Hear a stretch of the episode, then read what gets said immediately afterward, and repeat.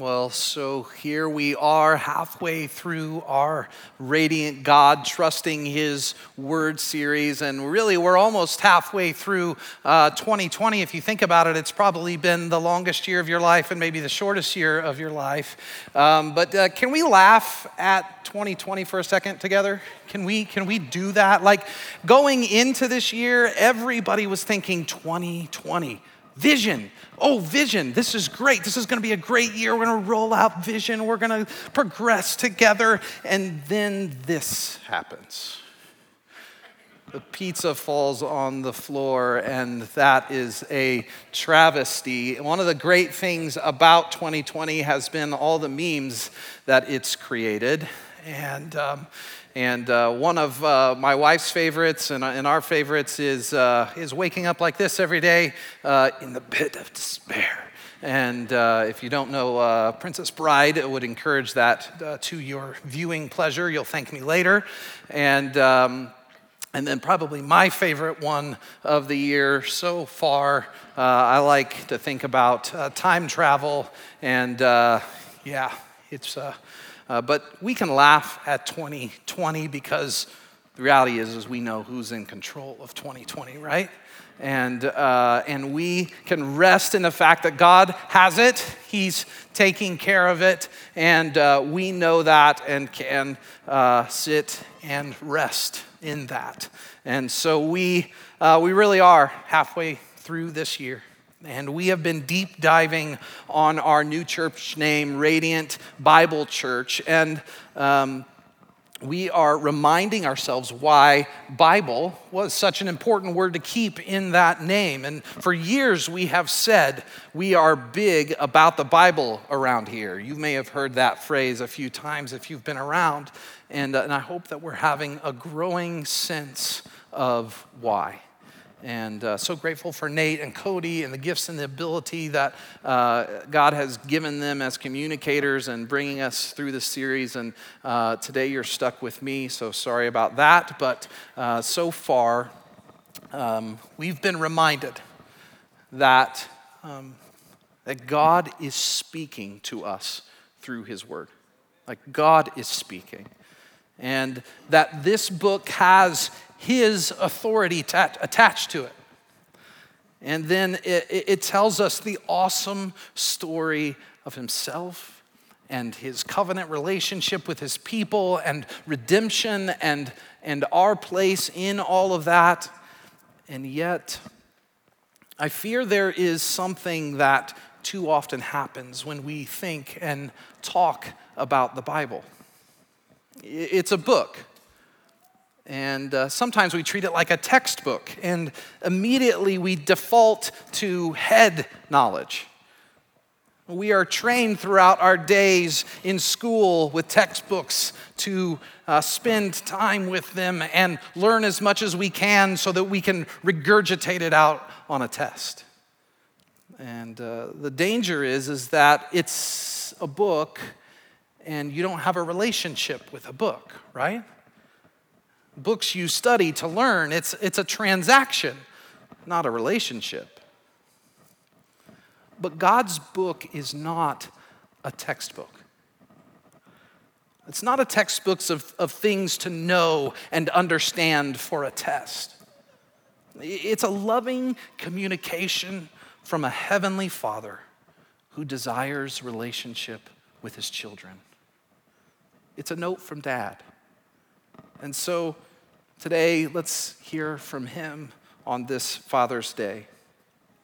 God is not just a knowledge God. He wants our knowledge of Him to fuel deep relationship with Him. This is not a dead book. This is an active document, a living active document that like Hebrews 4:12 says tell, tells us and pierces our hearts. I, I like this Timothy Keller quote talking about God's word. So, knowing the Bible, knowing the Bible is no end in itself.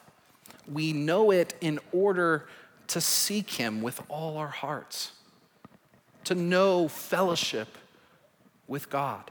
You see, reading the Bible isn't an academic pursuit, it's a relational pursuit. A relational pursuit to know the heart of God and to have relationship with Him. And so today I want us to keep that in mind as we uh, turn in God's Word to Psalm 119 and talk about rejoicing in the Word. Rejoicing in the Word. Psalm 119, verse 162. We're going to start at 162 and then we'll, we'll get back here later in our time together. It says, I rejoice at your word like one who finds great spoil. Rejoice. Rejoice. It's a, it's a Hebrew word, sus, that in its meaning has both an internal and an external reality. The, the internal reality is to have a feeling or attitude of fondness and enjoyment in an object, implying a love or relationship to that object, the object of delight. And to rejoice in something, we have to have that in us. We have to have that love and that desire and that delight in us. And then the external reality of rejoice means to display that thing that's in us, to display the joy that exists in you. So, to be a rejoicing people in the Word, we, we've got to have this joy in our lives about God's Word. But how do we get that? Uh, I, am really glad you asked. Uh, we're going to look all the way back at the beginning of Psalm 119. Go back to the beginning of Psalm 119, verse, verse 1. Psalm 119 is one of the coolest chapters in all of God's Word, and it's all about God's Word. Almost all of the 176 verses reference God's word in one way, shape, or form. And uh, it, it, uses uh, words like law, or statutes, or commands, precepts, testimonies, promises, words, all of these referencing the Bible. And this Psalm 119 is, is we have to remind ourselves, it's also a, a poem. It's, it's a beautiful work of art as well. It's an acrostic poem, and it's 176 verses broken into 22 sections of eight verses each. Each one of those eight verses in each section starts with a Hebrew letter of the alphabet. And it goes from, from all 22 letters of the Hebrew alphabet. And here on verse 1, it starts with Aleph. And I wish we could look at this whole chapter together. And, uh, but we're going to narrow in on a few sections this morning. So, verses 1 through 8. You ready? You guys ready at home too? All right, here we go. Blessed are those whose way is blameless, who walk in the law of the Lord. Blessed are those who keep his testimonies, who seek him with their whole heart, who also do no wrong but walk in his ways. You have commanded your precepts to be kept diligently. Oh, that my ways may be steadfast in keeping your statutes. Then I shall not be put to shame, having my eyes fixed on all your commandments. I will praise you with an upright heart when I learn your righteous rules. I will keep your statutes. Do not utterly forsake me. Blessed are those what is it saying when it says blessed? What does it mean? Is it, is a, is it a material blessing? Is it a, a spiritual blessing? What kind of blessed are we talking about here? Well, the word in Hebrew is asher, and it means a heightened state of happiness or joy, implying very favorable circumstances. And it can be tra- translated, and it is translated in other places, uh, how happy, how Happy are those whose way is blameless, who walk in the law of the Lord. Verse 2 How happy are those who keep his testimonies, who seek him with all their heart. Now, now raise your hand if you want to be happy, right? There, like, now, now turn to your neighbor or somebody on your couch and say, I don't want to be happy. I don't want to be happy. That, like, that's ludicrous, right? It doesn't even sound right. You can't even hardly say it. God put that desire in your heart for happiness. God designed you with that desire. It's not bad, but we've distorted happiness somehow. The world distorts it for us, we distort it to ourselves, and uh, we make it look completely different than God's design. We think we'll be happy when we've got more stuff or we're we don't have any more problems, or our 401k is filled up. We look for happiness in all the wrong places in entertainment, in food, in vacations, in popularity, in power, in toys, big people toys and little people toys, right? And the list goes on and on. And the reality is, is we don't get any happier with those things. I love how Lewis talks about God's design for our happiness. C.S. Lewis, God not only understands but shares the desire, which is at the root of all my evil, the desire for complete and ecstatic happiness. He made me for no other purpose than to enjoy it. But He knows, and I do not, how such happiness can really and permanently be attained. God designed you for happiness. But God's design for your happiness is relationship with you through His Word.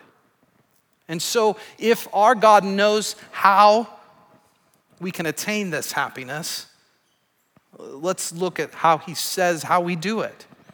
So, verses 1 and 3 again. Happy are those who, whose way is blameless, who walk in the law of the Lord, who also do no wrong, but walk in his ways. We walk in the word.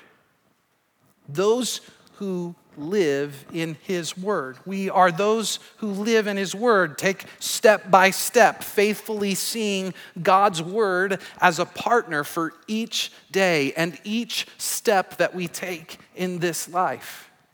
If you think about walk, if you think about walking, it's, it's the most basic form of transportation that we have, right? It's the most basic thing to take us from one spot to another spot. And most of us can do it, and most of us can do it for a really long time, and most of us do it for most of our lives. When we walk in the things found in His Word, when we walk with God, we move from one place to another. We move from darkness to light. We move from hate to love. And we move from discontentment to satisfaction. But that's not all that he's asking us to do. We look at verse 2 and 4, 5, and 8. Blessed are those who keep his testimonies, who seek him with their whole heart. Verse 4 You have commanded your precepts to be kept diligently. Oh, that my ways may be steadfast in keeping your statutes. Verse 8 I will keep your statutes. Do not utterly forsake me. We walk in the word and now we keep the word. Keep means to observe the word, to obey God's ways revealed in his word. Keeping is like what James 1:22 tells us that we're not just hearers of the word, but we're doers as well. We are keeping it, we are obeying it. And then we move back to verse 2 blessed, blessed or happy are those who keep his testimonies, who seek him with their whole heart. Seek him. To seek, to desire relationship with God, to seek him out. And where do we find him? We find him here through his word. And this is not a passive thing.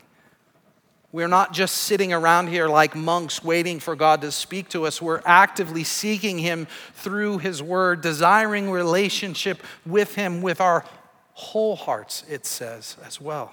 not just a part of our heart or most of our heart, our whole hearts. We don't have sections of our heart that we hide off from God, that we don't want the light of His Word to shine into. No, we've got our whole being engaged in this context of relationship with Him.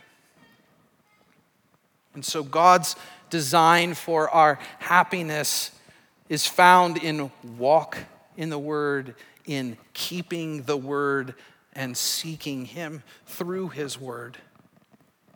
And uh, that can be a little bit nebulous at times. And so, what does this look like? What does walking and keeping and seeking really look like? And he goes on to tell us in, in, in section, the second section in 9 through 16. Starts with how can a young man keep his way pure? Just a little bit of an aside for those in the room that would identify themselves as young. If we get these things right as young people, how much stored up happiness we can have in God throughout our lives, how many how many things can we avoid that will drag us down? Go speak to someone who is older, who has had experience in this, and they will tell you and they will testify to this reality that seeking God and His Word brings joy and happiness. How can a young man keep his way pure? By guarding it according to your word. With my whole heart I seek you. Let me not wander from your commandments. And then here, 11 through 16, it's going to lay out some different ways that we can put flesh on these bones, that we can see what it actually looks like, some examples of what it means to, to walk, to keep, to seek Him in His Word. Verse 11 I have stored up your Word in my heart that I might not sin against you. Stored up or to memorize. It's one thing to read something it's a whole nother thing to, to memorize it. When you memorize something, it's always at your disposal. It's always right there at your fingertips. And when something is at your disposal, it benefits you most. Let's say you're struggling with anxiety.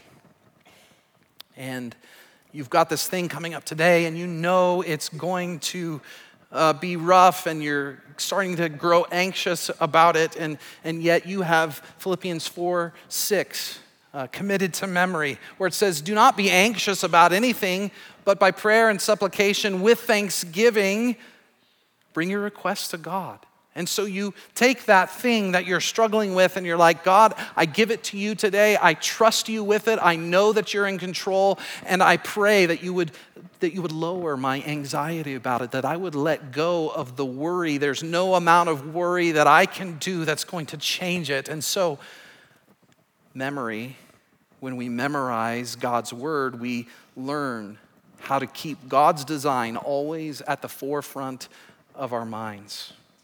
In verse 12, Blessed are you, O Lord, teach me your statutes. You see, you see what the psalmist is here in this verse? He's a learner. So we memorize and then, and now we learn. These days, uh, it's really easy to find someone who is a self proclaimed expert at something, right? Like everybody's an expert at something that they haven't studied, that they have no idea what they're talking about. Just just YouTube something, and you'll find someone who thinks they're an expert at it. And that shouldn't be us as we're going to God's Word, right? Like we should lean into the Lord and His Spirit and open our hearts and minds to truth. Don't go into God's Word thinking you've got it all figured out. You go to God's Word with a submissive, learning spirit.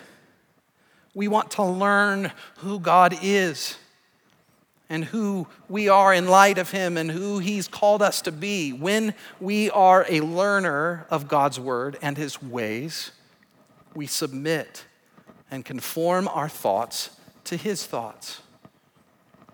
Verse 13 With my lips I declare all the rules of your mouth. What does this walking and seeking and keeping look like? Well, one of the things is declare Speak God's word, pass it on.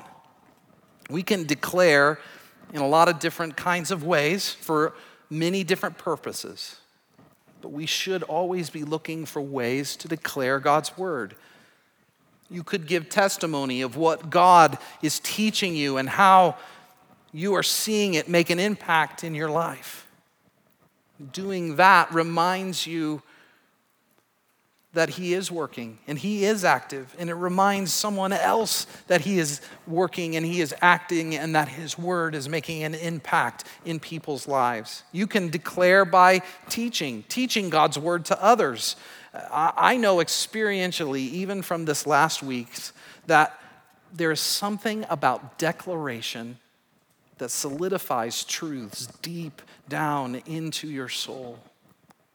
I know it has caused me joy and gratitude and lasting impact of His Word.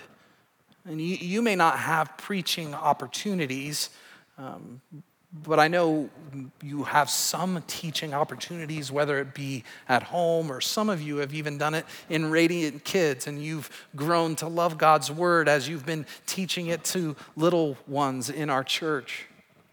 But it doesn't have to be formal teaching.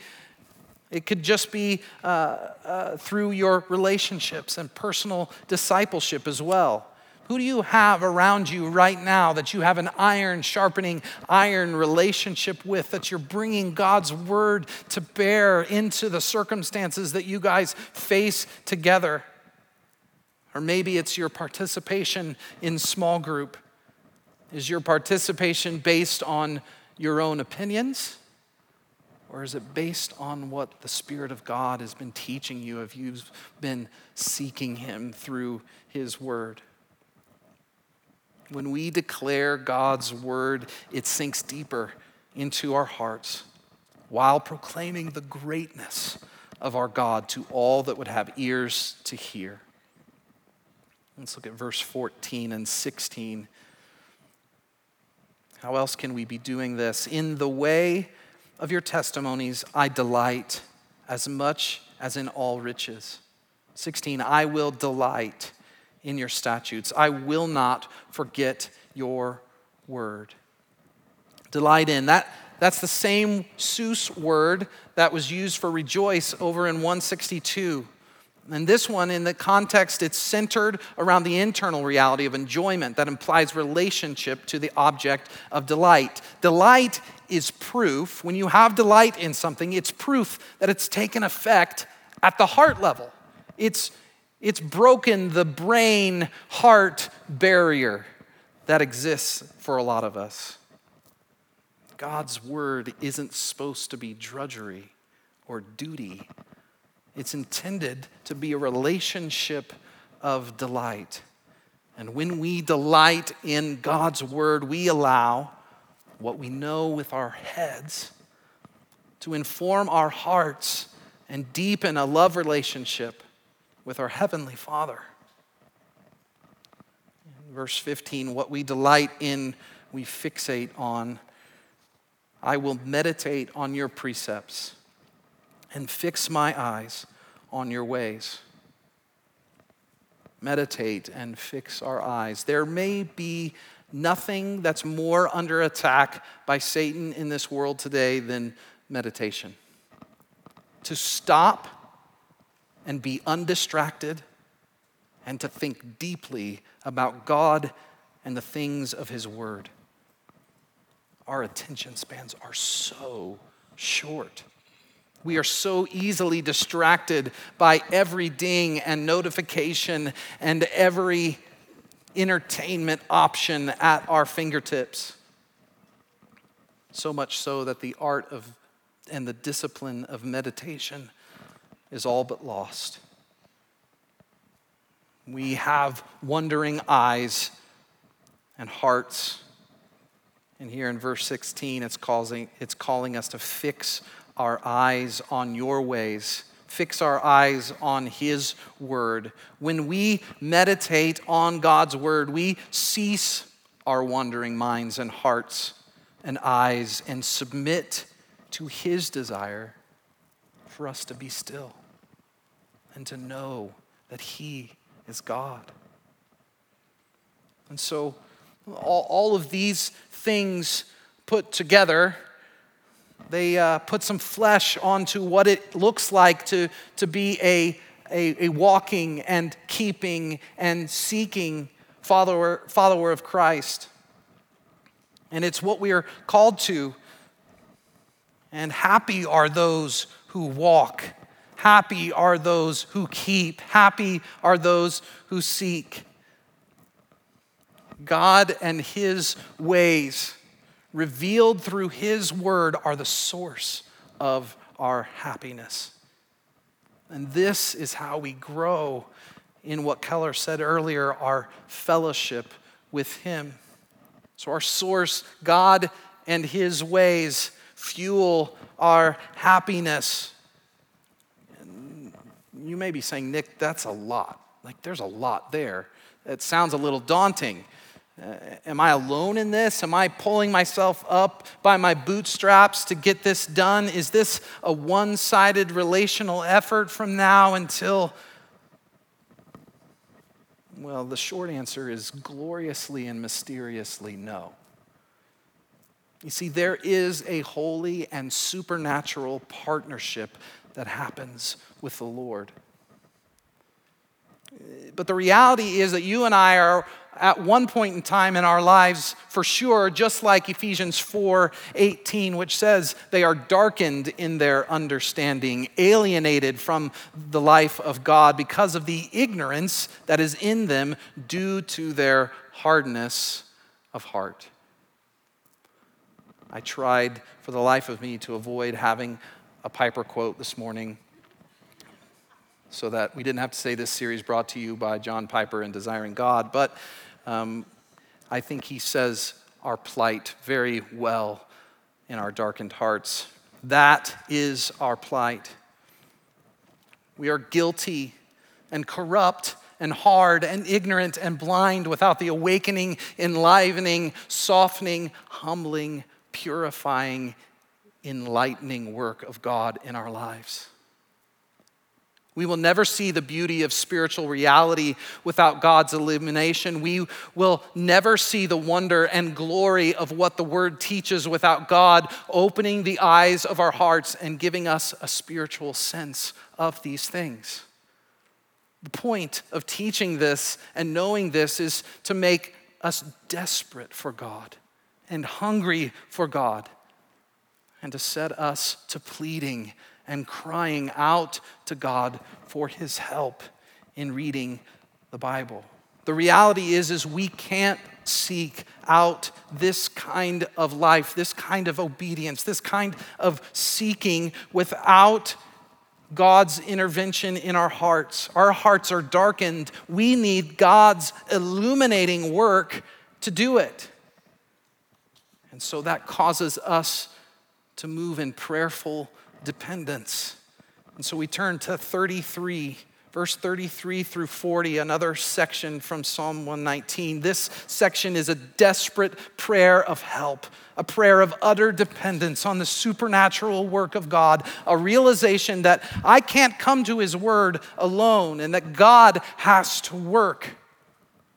There is a great integration of one's ability to rejoice in the word and one's prayer life that looks something like the following that we see here. And so we pray in this section God, through your Spirit, verse 33 teach me, O Lord, the way of your statutes, and I will keep it to the end. See, we pray and ask God to be our teacher because human knowledge is not what we need for spiritual life and spiritual joy. It's God Himself that we need.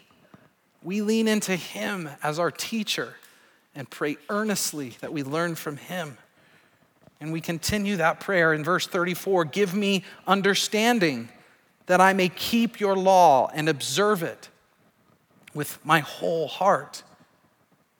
We pray and ask God to give us understanding in His teaching because it's one thing to hear something, but to understand something allows us to be able to begin to apply it to every circumstance that we may face each and every day. And the prayer continues in verse 35 Lead me in the path of your commandments, for I delight in it. We pray desperately for God to lead us because not only are our minds darkened by sin and the fall, it is God's help that we need to walk in these ways. We walk not in our own strength, but through prayerful dependence on God.